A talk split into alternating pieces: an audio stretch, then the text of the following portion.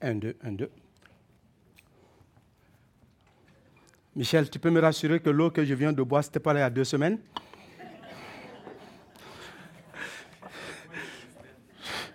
Là, il y a des troubles ici. Il y a ça depuis deux semaines. OK. Alors, comment vous allez ce matin, frères et sœurs? Est-ce que vous allez bien? Vraiment, ça veut dire que vous allez bien. Et moi aussi, je vais bien si vous allez bien, par la grâce de Dieu. Et que l'Éternel nous bénisse et nous fortifie ensemble ce matin. Alors, je vais continuer avec l'enseignement que nous avons commencé depuis quelque temps. Et vous savez, la semaine dernière, notre frère Christian Leclerc nous a introduit à continuer l'enseignement sur le chapitre 11 et il nous a parlé de la question de Jean, n'est-ce pas? Alors nous avons parlé de Jean. Il nous a vraiment bien parlé de Jean et comment Jean avait des doutes et comment Dieu a, Jésus a répondu et a rassuré le peuple par rapport à cela.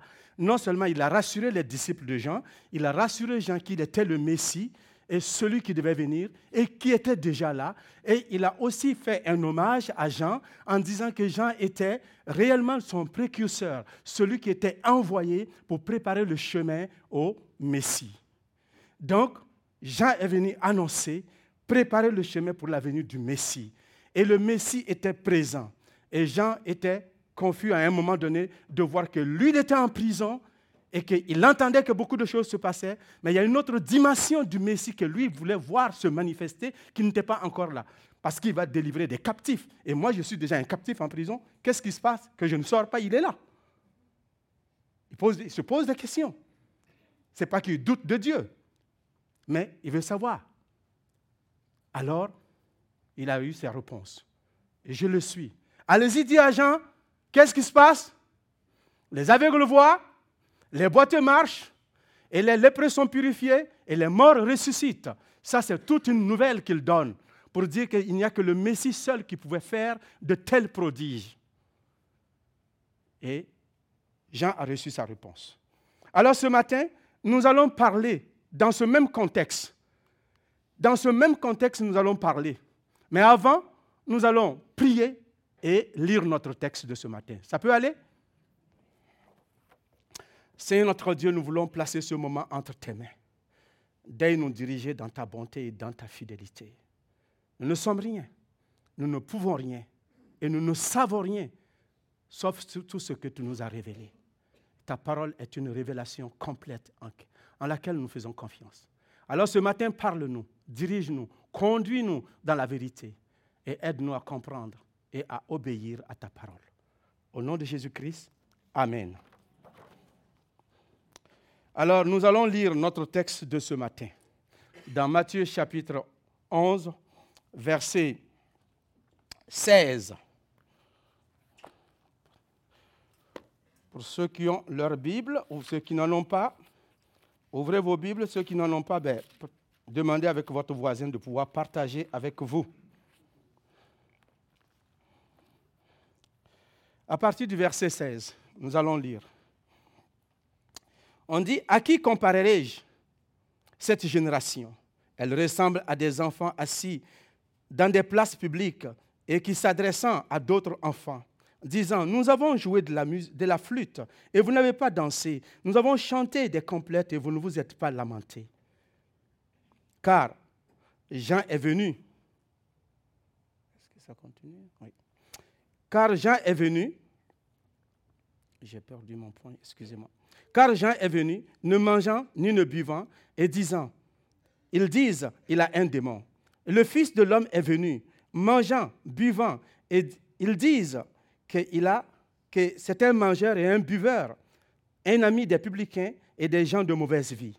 Mais la sagesse a été manifestée par ses œuvres. Verset 20. Il dit, alors qu'ils se mirent, alors il se mit à faire des reproches aux villes dans lesquelles avait lieu la plus grande, la plus grande euh, pardon, avait lieu la plupart de ces miracles, parce qu'elle était, elle s'était pas repentie, parce qu'elle ne s'était pas repentie. Excusez-moi, il faut que je prenne mon souffle. Malheur à toi, Corazim, malheur à toi, Bethsaïda, car les miracles qui ont été faits au milieu de vous avait été fait à Tyr, dans Sidon, il y a longtemps qu'elle se serait repentie. Et prendre et prenant le, le sac et la cendre. C'est pourquoi je vous dis, au jour du jugement, Tyr et Sidon seront traités moins rigoureusement que vous. Et toi, Capernaum, seras-tu élevé jusqu'au ciel? Non, tu seras abaissé jusqu'au séjour des morts. Car si les miracles qui ont été faits au milieu de toi avaient été faits dans Sodome, elles subsisteraient encore aujourd'hui. C'est pourquoi, je vous le dis, au jour du jugement, le pays de Sodome sera traité moins rigoureusement que toi. Et ça, c'est fort. Le contexte, c'est ceci.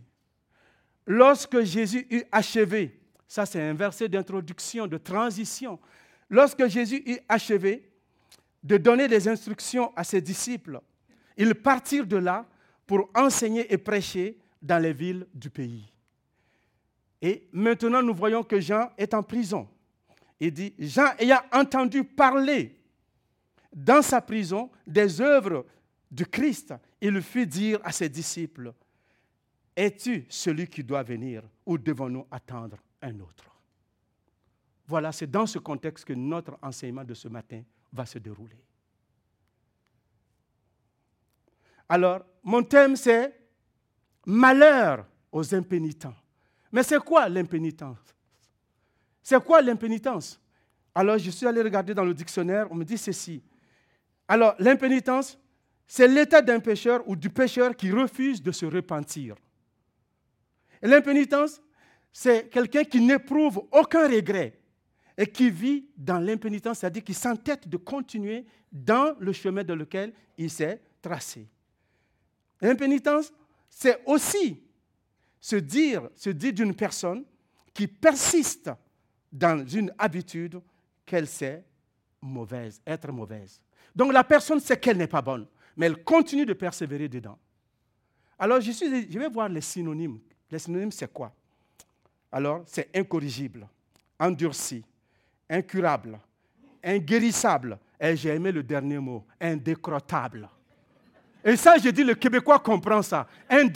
indécrottable, parce qu'il parle de décrotter. Indécrottable, vraiment, c'est terrible ça. Quand le Québécois te dit ça, mon ami, il faut aller te chercher. Et, et ça, j'ai trouvé ça intéressant. L'endurcissement, nous voulons parler de l'endurcissement de cœur. Les gens s'endurcissent au message de Christ. Ce matin, ce que nous allons dire, si vous n'avez rien compris dans tout ce que je vais dire, retenez une chose, repentez-vous. Le jugement de Dieu s'en vient. Repends-toi. Si tu t'es repenti, mais que tu continues de demeurer dans certains aspects des péchés dans ta vie, et que tu ne les laisses pas, repends-toi. Même si tu es né de nouveau, que tu es chrétien, repends-toi, parce que Dieu va juger le péché. Il va juger tout le monde, tous les péchés. Et surtout nous qui connaissons la parole de Dieu, on sera doublement jugé. Tu ne seras pas moindrement jugé parce que tu es enfant de Dieu. Tu seras doublement jugé parce que Dieu demande rigueur. À la lumière que tu as reçue, la vérité de Dieu que tu connais, tu dois marcher en fonction de cela. Dieu est un Dieu de grâce. Je n'enlève rien dans la grâce de Dieu. Nous sommes sauvés, certes, mais Dieu veut que nous marchions dans une forme de sainteté aussi. Amen. Ce matin, nous regardons cela, notre texte de ce matin que nous venons de voir. L'impénitence d'Israël. Les Israélites sont restés endurcis face au message de Jésus-Christ. Et qu'est-ce qui se passe? Jésus commence son message avec ceci, ou son discours avec cette question. À qui comparerait cette génération? Il parlait de sa génération. À qui il va les comparer? Il dit quoi? Il dit cette génération est comparée à des enfants. Elle ressemble à des enfants assis dans des places publiques et qui s'adressant à d'autres enfants. Jésus traite sa génération d'enfants des bébés lala, comme Michel Penaud aime le dire, des gens endurcis, des gens inconstants, des gens incurables, des gens qui refusent toute chose. et des enfants qui sont capricieux et qui ne cherchent pas à comprendre, qui veulent que les choses soient faites à leur façon, à leur manière. Alors, Jésus traite sa génération d'enfants. Je dis, mais pourquoi il les traite comme ça d'enfants? Une génération qui sont des enfants. Alors, j'ai regardé. Pourquoi Jésus appelle-t-elle sa génération d'enfants capricieux? Alors, ici, à cause de leur attitude. Ils disent, nous avons chanté.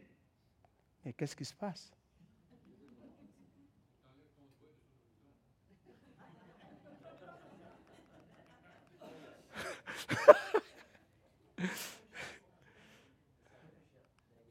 ok, c'est ça la technologie. Voilà. Voilà, on va finir par la voir là. Ok, merci.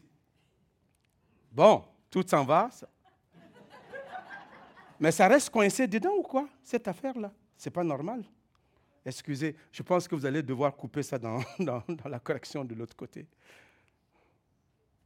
Je reviens. Il faut que je...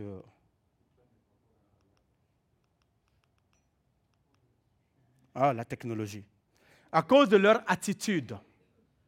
Pourquoi Jésus les traite d'enfants capricieux? Pourquoi il les traite d'enfants? Parce qu'ils sont capricieux. Il dit ceci, nous avons joué de la flûte, vous n'avez pas dansé. Nous avons chanté des complaintes et vous ne vous êtes pas lamenté. Qu'est-ce que cela veut dire? Qu'est-ce que cela veut dire? Parce que Jean et Jésus ne se sont pas conformés à leur jeu, n'est pas rentrés dans leur jeu, n'ont pas fait ce qu'ils demandaient. Deuxièmement, parce que Jean et Jésus ne se sont pas conformés à leur façon de penser. Nous avons chanté. Vous êtes supposés vous danser quand on chante, un chant de joie. Alors quand nous avons chanté des complaintes, vous devez mimer, vous devez apprendre à pleurer. Mais Jésus et Jean ne sont pas conformés conformés à leur jeu, à leur façon de penser. Alors pour cela, ils critiquent Jésus, ils rejettent son message, ils rejettent le message de Jean. Pourquoi Jean est venu avec un message d'espoir. La repentance. Repentez-vous car le royaume des cieux est proche. Il demande au peuple de se repentir.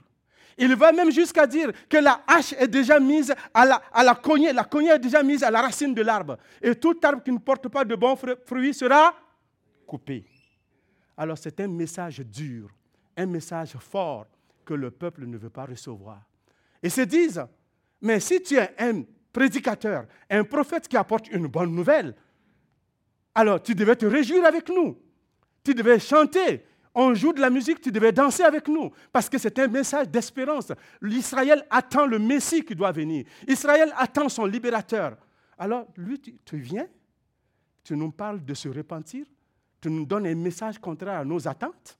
Non, on ne peut pas accepter ça. Parce qu'eux, ils attendaient qu'il va. Et puis en plus, il ne mange pas comme nous. Il mange des sauterelles et du miel. Il est habillé. Il n'est pas habillé conformément, il n'est pas à la mode. Il est vêtu de tenue de chameau, poil de chameau. Est-ce que ça, c'est une bonne personne, ça? Une personne qui s'habille comme ça, on devrait l'écouter? Hey, toi, tu n'as pas trouvé d'autres habits à porter si ce n'est pas poil de chameau. Hein? Au moins, cherche une autre forme de fourrure. Mais ils ne l'ont pas écouté. Et qu'est-ce qu'ils trouvent pour dire? On dit c'est un démon. Parce qu'ils ne mangent pas comme eux parce qu'il ne boit pas comme eux, parce qu'il ne se vêtit pas comme eux, parce qu'il a un message que eux, ils ne veulent pas entendre, parce qu'il a un message de repentance. Il les appelle à la repentance avant que le Messie n'arrive. Il ne veut rien savoir de ça. Eux, ils voulaient voir quelqu'un qui vient avec un message de joie et on va s'amuser, on va boire et danser. Comme il n'est pas comme ça, alors on ne veut rien savoir de son message. Il ne rentre pas dans ce que nous, on s'est dit, nos attentes et ce qu'on pense du Messie. Alors Jésus les traite d'enfants aussi. Parce que quand Jésus vient, le Messie est présent, il présente son message avec des signes tangibles, avec des choses vraies. Alors, ce qu'on reprochait à Jean, on reproche l'inverse à Jésus. Il dit ceci, on va regarder. Lui, il ne mange pas, il ne boit pas. Alors on dit, le Fils, verset 19, le Fils de l'homme est venu mangeant, buvant. Ils disent, c'est un mangeur, un buveur, un ami des publicains et des gens de mauvaise vie. Mais la sagesse a été justifiée par ses œuvres. Il reproche à gens qui ne mangent pas, qui ne boivent pas comme eux, et on dit c'est un démon. Voilà un qui mange, qui boit comme eux. Et ce qu'ils attendaient, il fait tout ça, on dit non, c'est un gars de mauvaise vie. Lui là, s'il était prophète là, s'il était le Messie comme il prétend être là, et le dire là, mais il ne nous voit pas entre les mains des Romains qui sont en train de nous maltraiter. Notre pays est occupé. Il aurait dû commencer. Il aurait dû faire tout cela pour qu'on puisse se réjouir ensemble. Au lieu de cela, il ne se soucie pas de notre condition, il ne se soucie pas de notre état, il ne se soucie pas que nous sommes pris, que nous sommes eh, possédés par un peuple étranger. Alors, il se met à boire et à manger avec des gens de mauvaise vie. Mais ces gens-là voulaient connaître le Christ parce que Jésus dit, je ne suis pas venu pour les justes, je suis venu pour ceux qui sont injuste, pour ceux qui sont malades. Je ne suis pas venu pour les bien portants. Alors ceux qui parlaient avec Jésus-Christ, ceux avec qui il mangeait, c'était les gens malades. C'est ceux qui avaient besoin de se repentir. C'est ceux qui avaient besoin d'entendre la bonne nouvelle. C'est ceux qui avaient besoin du pardon de Dieu. C'est ceux qui ne se sentaient pas justes. C'est ceux qui se voyaient crottés et qui avaient besoin de quelqu'un qui apporte un message d'espoir pour les laver et les purifier. Alors il passe du temps avec eux et on le juge. On le juge son message n'est pas reçu comme ça devrait l'être. Mais on dit la sagesse a été manifestée par ses œuvres. La façon dont il a travaillé, les œuvres qu'il a posées, a montré que c'était un homme de sagesse, qu'il obéissait, qu'il faisait la volonté de Dieu.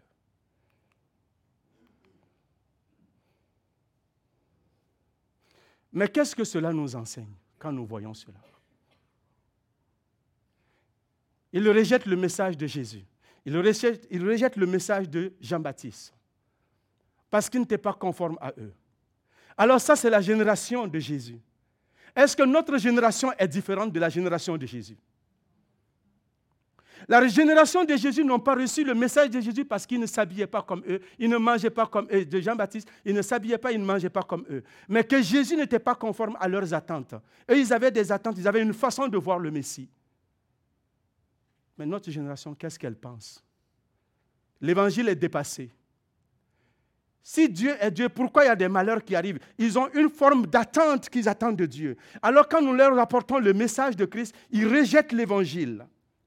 Parce que l'évangile n'est pas conforme à leur pensée, à leur façon de voir, à leur style de vie. Parce que l'évangile est contraire à tout ce qu'ils pensent, à tout ce qu'ils veulent faire. Ils veulent continuer, ils veulent qu'on nage dans le même sens que eux. Alors, ils rejettent le message. Mais ils rejettent aussi le messager des fois. Parce que le messager n'est pas habillé comme eux. Parce que le messager ne se coiffe pas comme eux.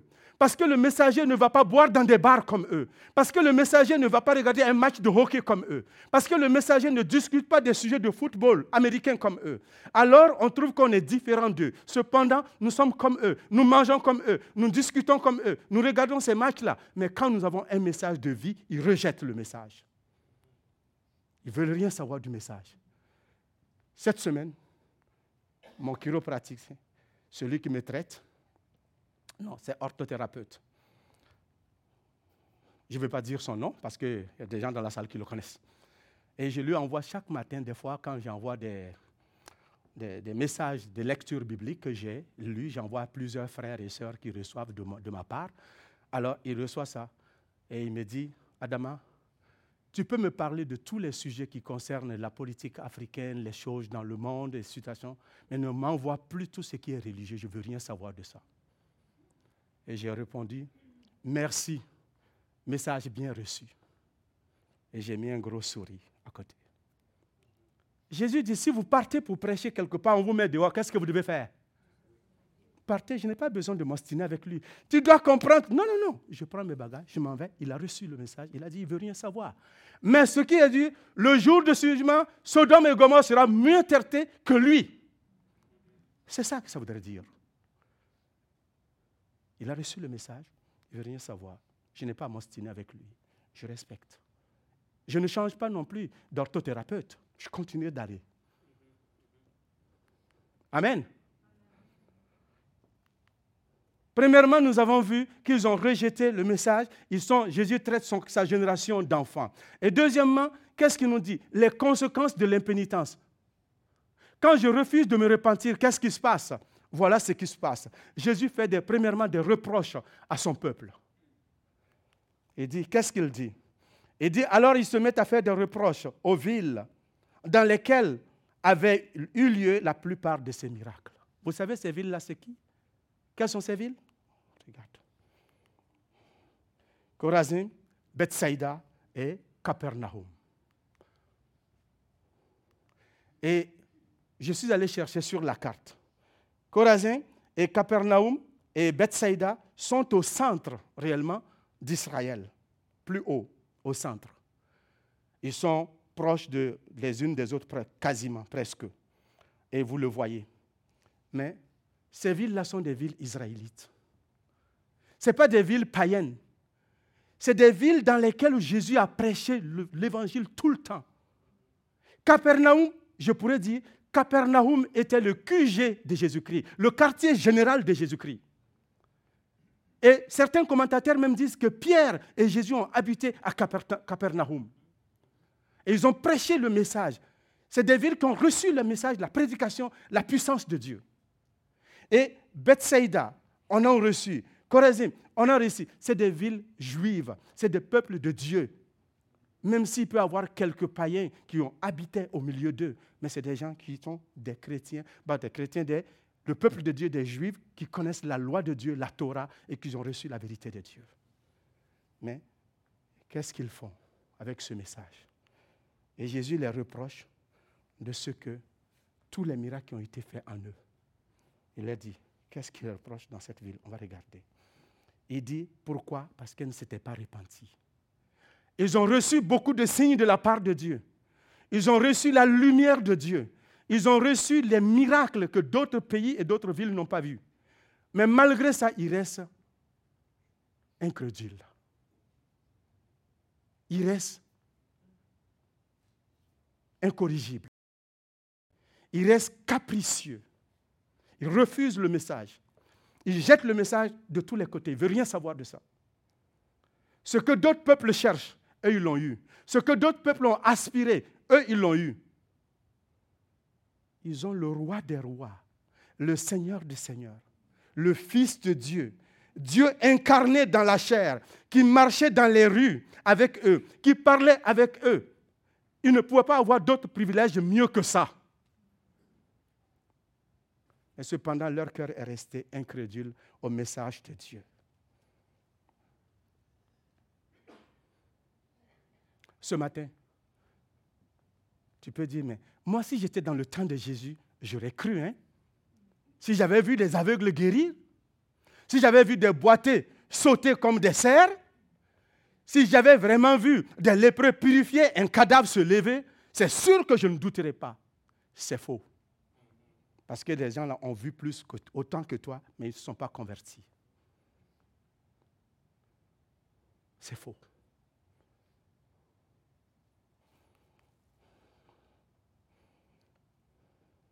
Alors, comme ils ne se sont pas convertis, ils ont refusé de croire, alors il y a un jugement qui vient contre ces villes. Dieu va juger.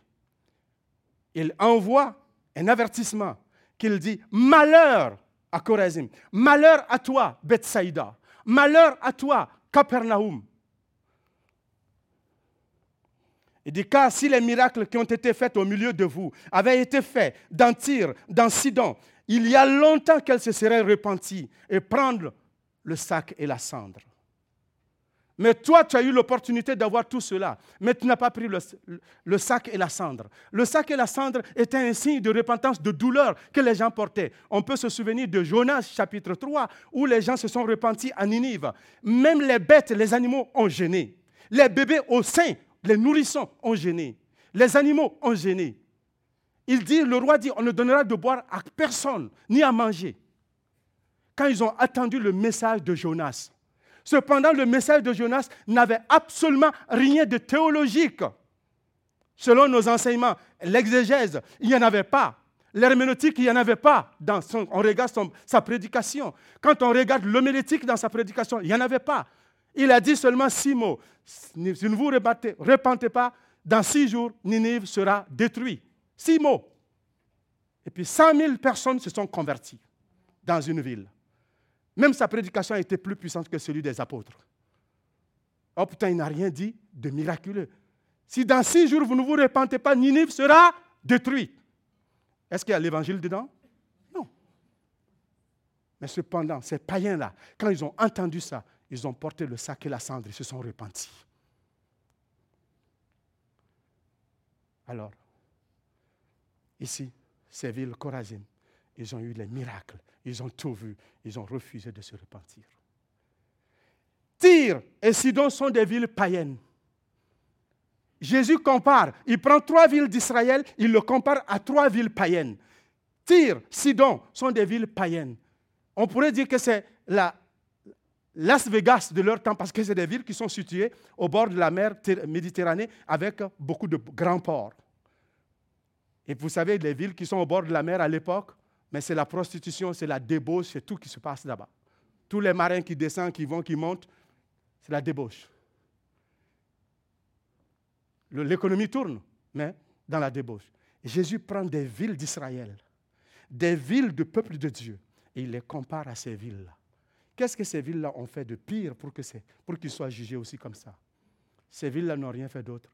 Ils ont été simplement incrédules. Ils ont rejeté le message de Dieu. Voilà pourquoi ils seront jugés plus que Tyr et Sidon. Ce n'est pas parce que ces villes-là vivaient dans la débauche. Ce n'est pas parce que ces villes-là faisaient n'importe quoi. Mais ces villes-là ont rejeté le message des messages. Ils ont rejeté toute la vérité de Dieu. Ils ont rejeté le Dieu incarné parmi eux, qui est venu, l'espérance de toutes les nations et de tous les peuples. Ils venaient de le rejeter. C'est pourquoi ils seront doublement jugés. Il le dit. C'est pourquoi, je vous le dis, au jour du jugement, Tyr et Sidon seront traités moins rigoureusement que vous. Qu'est-ce que cela nous enseigne à nous?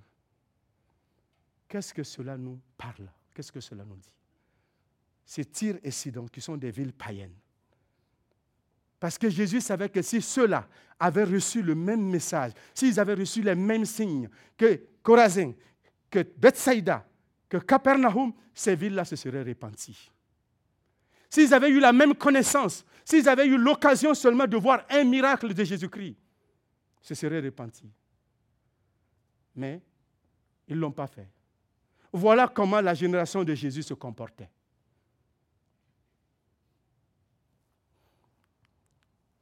Il continue, Capernaum, la ville des miracles et de l'enseignement, ce qui reste aujourd'hui de ces villes-là. Il dit, et toi, Capernaum, seras-tu élevé jusqu'au ciel? Ah, Non, crois pas. Crois pas. Ne pense pas parce que j'ai marché dans tes villes que tu seras élevé. Ne crois pas parce que tu es une ville d'Israël que tu seras élevé. Ne pense pas parce qu'il y a la Torah chez toi que tu seras élevé. Tu seras seulement élevé pour la seule raison que si tu t'es repenti. Si tu ne te repens pas, tu seras descendu dans le séjour des morts. C'est ce que le texte nous dit. Il dit non, tu seras abaissé jusqu'au séjour des morts. Pourquoi? Car les miracles qui ont été faits au milieu de toi, s'ils avaient été faits à Sodome, voilà une autre ville païenne. Nous connaissons le mot. Quand on dit Sodome, qu'est-ce que ça vous dit? Ça vous donne beaucoup d'idées, hein? Alors même des péchés sont appelés Sodome. Sodome, elle subsisterait encore aujourd'hui. Capernaum, les miracles que tu as vus. Je suis allé regarder la liste des miracles. Je voulais vous présenter, mais je n'ai pas eu le temps de mettre. tous les miracles qui ont été faits à Capernaum, il y en a tellement là. Ils ont eu assez, assez. Comme on dirait là, ils en ont eu un gogo, les miracles. Ils en ont eu un gogo des preuves que Jésus est le Messie, le Fils de Dieu envoyé, le libérateur d'Israël, le roi d'Israël. Il est venu avec son royaume, mais il est rejeté avec son royaume. Il est rejeté avec son message. Avec des signes tangibles qu'il a donnés. Et les gens ont rejeté. Mais il dit Sodome se serait repenti, même pour un seul miracle. Pour un seul miracle. si Sodome avait vu seulement un seul miracle de Jésus, elle se serait repentie, la ville de Sodome. Alors maintenant, qu'est-ce que nous nous faisons de ce message de Jésus-Christ? Est-ce que notre génération est différente de Corazim Est-ce que notre génération est différente de Bethsaïda? Est-ce que notre génération est différente de Capernaum? Est-ce que nos villes sont différentes de ces villes-là? Je ne pense pas. Est-ce que notre génération est différente de la génération de Jésus-Christ? Non. Je pourrais dire même que notre génération est pire. Parce que nous appelons le mal bien. Parce que tout ce que la parole de Dieu condamne, nous nous plaisons dedans. Notre génération ne fait que valider et louer ces péchés-là. Et même voter des lois pour que ça soit accordé, que ça soit imposé. Et puis certains acclament dans leur chambre. Alors, que ferons-nous? Mais vous et moi, nous sommes l'Église, nous sommes la bouche de Dieu aujourd'hui. Jean-Baptiste est venu proclamer la parole de Dieu. Il était le prophète qui est venu pour préparer la venue de Jésus. Mais l'Église est le prophète, est le messager de Dieu pour préparer la seconde comme Jean a préparé la première venue, notre rôle est de préparer la seconde venue de Christ. En faisant quoi? En prêchant la repentance. Repentez-vous, car le royaume des cieux revienne. Repentez-vous, car Jésus-Christ est à la porte. Repentez-vous, parce que si vous mourrez dans ces conditions, vous partez en enfer. Dieu est bon, mais Dieu n'est pas un bonbon. Dieu est bon, mais Dieu n'est pas un bonasse. Est-ce que c'est clair ça? Dieu est bon. Dieu n'est pas ton grand-père, il n'est pas ta grand-mère pour dire il va te flatter, faire privilège pour entrer au ciel. Jamais. Soit tu crois en Christ pour entrer au ciel, tu le reçois comme ton sauveur et ton Seigneur, soit tu ne crois pas et c'est out. Un pied dedans, un pied dehors, c'est deux pieds dehors. Tu ne peux pas être un chrétien qui balance de deux côtés. Non. Et le message que nous devons savoir ce matin, notre Dieu est un Dieu de miséricorde, un Dieu de bonté, un Dieu de fidélité, un Dieu de grâce, un Dieu de compassion. Il a envoyé Jésus-Christ pour venir démontrer cela. Un Dieu qui nous aime, il ne nous haït pas, il n'est pas contre nous, il t'aime. Je ne sais pas ta condition ce matin, je ne sais pas la condition de ta famille, je ne sais pas la condition de ton pays ou de ton peuple, je ne sais pas la condition réellement de ta ville, mais je sais une chose, si tu te repens ce matin, Dieu va t'aimer et il te reçoit au ciel sans problème. Quelle que soit la grandeur de ton péché, quelle que soit la hauteur de ton péché, quelle que soit la largeur de ton péché, quelle que soit la profondeur de ton péché, quelle que soit la gravité de ton péché, si tu te repens ce matin, Jésus-Christ est prêt à te pardonner et à t'accepter, tu deviens enfant de Dieu. Ce n'est pas on dit, c'est ce qu'il a dit. À tous ceux qui l'ont reçu, à ceux qui croient en son nom, il leur donne le pouvoir de devenir enfants de Dieu. Ce n'est pas peut-être. Quand j'étais dans l'islam, c'est peut-être. Crois, peut-être Dieu aura pitié de toi. Mais ici, ce n'est pas peut-être, c'est réel. C'est vrai.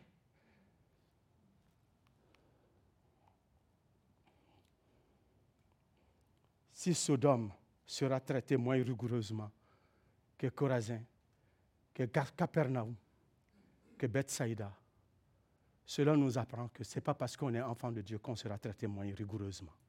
Parce que cela, c'était le peuple de Dieu. Dieu est allé les chercher en Égypte. Il est venu les installer sur la terre promise. Dieu a eu un projet pour eux depuis Abraham. Dieu a dit, je vais faire de ce peuple-là mon peuple. Ce peuple-là, c'est mon peuple. Ils seront des souverains sacrificateurs. Ils seront des serviteurs pour moi. Je vais les utiliser pour influencer les nations mais ils ont manqué à leur but. Ils ont manqué aux objectifs que Dieu avait pour eux. Même ils ont manqué de reconnaître le Messie. Malgré tous les signes qui ont été donnés, c'est pourquoi ils seront jugés doublement. Ce matin, toi mon frère, Jésus te parle. Tu es chrétien, tu es dans la maison de Dieu. C'est vrai. Mais qu'est-ce que tu fais de la parole de Dieu? Quand Dieu t'avertit, qu'est-ce que tu fais? Qu'est-ce que nous faisons de cette vérité de Dieu? Comme elle a averti Capernaum et ces villes-là, elle nous avertit. Je prêche ce matin, je m'avertis par la parole de Dieu je vous avertis aussi. Je ne suis pas meilleur que vous. J'ai aussi besoin de cette grâce de Dieu, de ce pardon de Dieu, de me repentir. Non seulement pour avoir accepté Jésus-Christ, je dois me repentir chaque jour. Si j'ai commis un péché, je dois examiner ma vie. Ma femme pourra vous témoigner, il n'y a pas cette nuit, une nuit qui se passe où je ne me repens pas. Avant de dormir, je lis un passage avec elle. On part ensemble. Des fois, c'est des livres sur le couple. Des fois, c'est un texte biblique. On partage. Et puis après, on prie ensemble avant de fermer les yeux. Et je demande pardon. Parce que je ne veux pas avoir été quelqu'un qui va faire tout cela et puis être loin de Dieu. Non. Je vais être avec Dieu. Et l'Écriture nous dit que ceux qui prêchent la parole de Dieu seront doublement jugés. Vous savez pourquoi? Parce que nous avons eu assez de lumière pour venir vous parler, alors nous devons la vivre et la pratiquer. Et si nous ne la pratiquons pas, on va être jugé pour la connaissance qu'on a réussi. Et tu ne peux pas dire parce que tu es assis dans la salle, tu n'es pas un ancien, tu n'es pas un pasteur, tu ah, moi, je suis... Non, non, non, tu ne passeras pas par les, par les maillons. Tu vas être jugé pour ce que tu as entendu ce matin. Tu vas être jugé pour tout ce que tu entends chaque matin. Parce que c'est des vérités de Dieu. C'est des miracles de Dieu que Dieu te donne. Et qu'est-ce que tu en fais Si tu les méprises, comme Israël a méprisé la parole de Dieu, comme Israël a méprisé tous les signes de Dieu, alors tu seras doublement jugé. Je ne dis pas que tu vas aller en enfer pour cela, mais tu seras jugé, tu vas rendre compte pour cela. Dieu va te juger sévèrement. Il ne fera pas midi 14 avec toi. Non, il va te juger. Parce que c'est un Dieu qui est juste aussi. Ce que je vous dis, c'est valable pour vous, c'est valable pour nous. C'est valable pour tous les anciens, c'est valable pour tous les leaders. Tu dis, mais moi, je suis né dans une famille chrétienne. Je ne suis pas chrétien. tu ne penses pas que tu vas t'échapper? Tu seras jugé.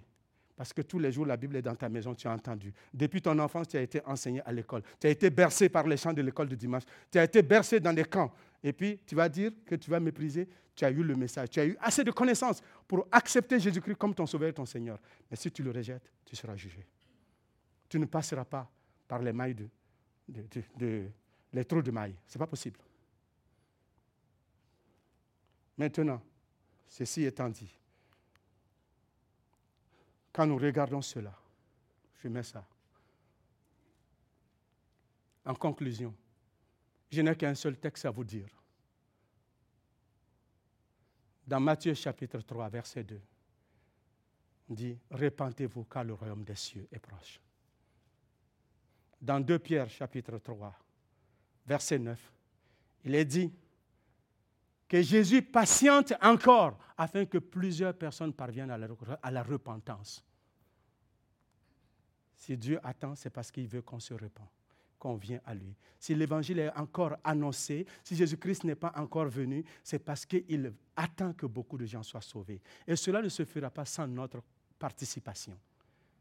C'est pourquoi nous avons des frères et des sœurs qui sont évangélistes. Nous avons des missionnaires. On a la mission, notre frère Mission Jet qui est ce matin avec nous. Et il y en a d'autres qui sont dans le monde qui proclament la parole de Dieu. Pourquoi nous les soutenons? Parce que nous croyons que la repentance est encore valable aujourd'hui. Nous croyons que le monde a besoin de se repentir plus que jamais.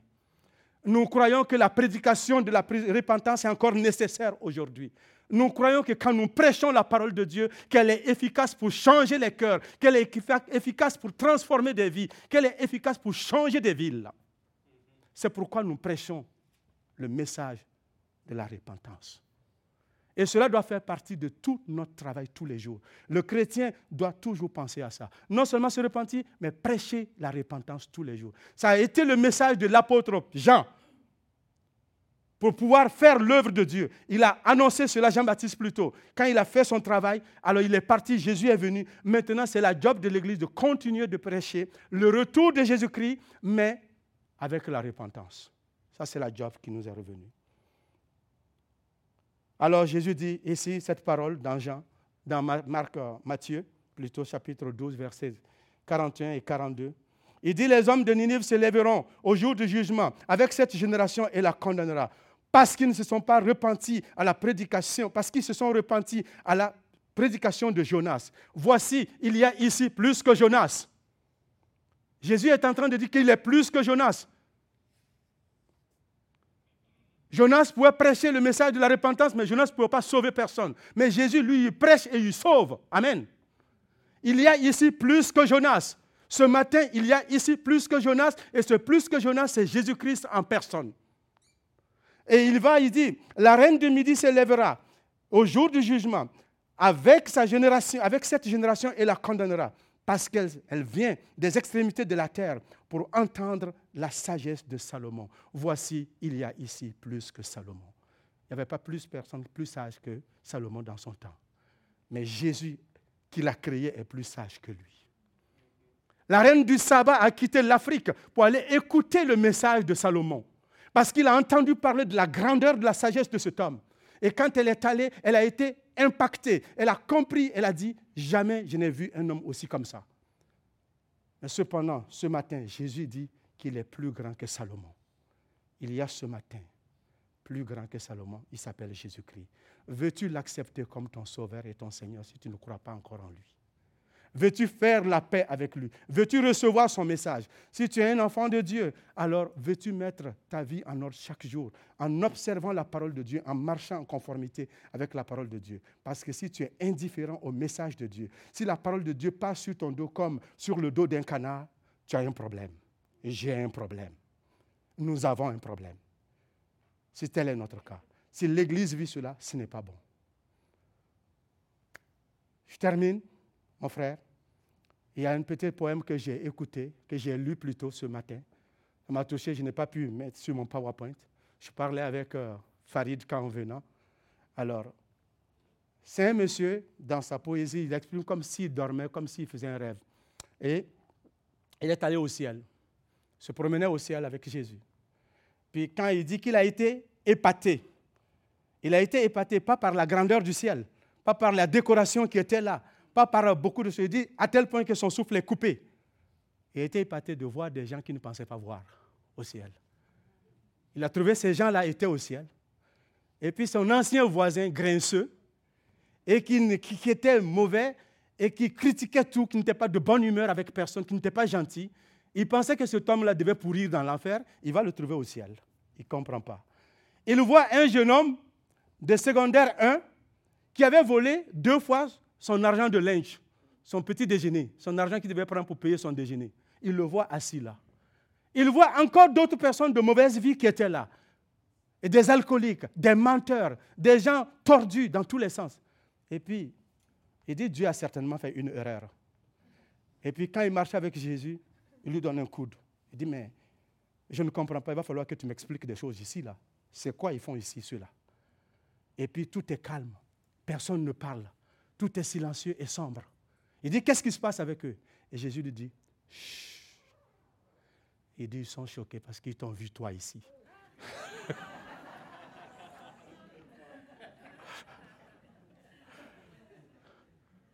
ils sont choqués parce que toi, ils t'ont vu ici.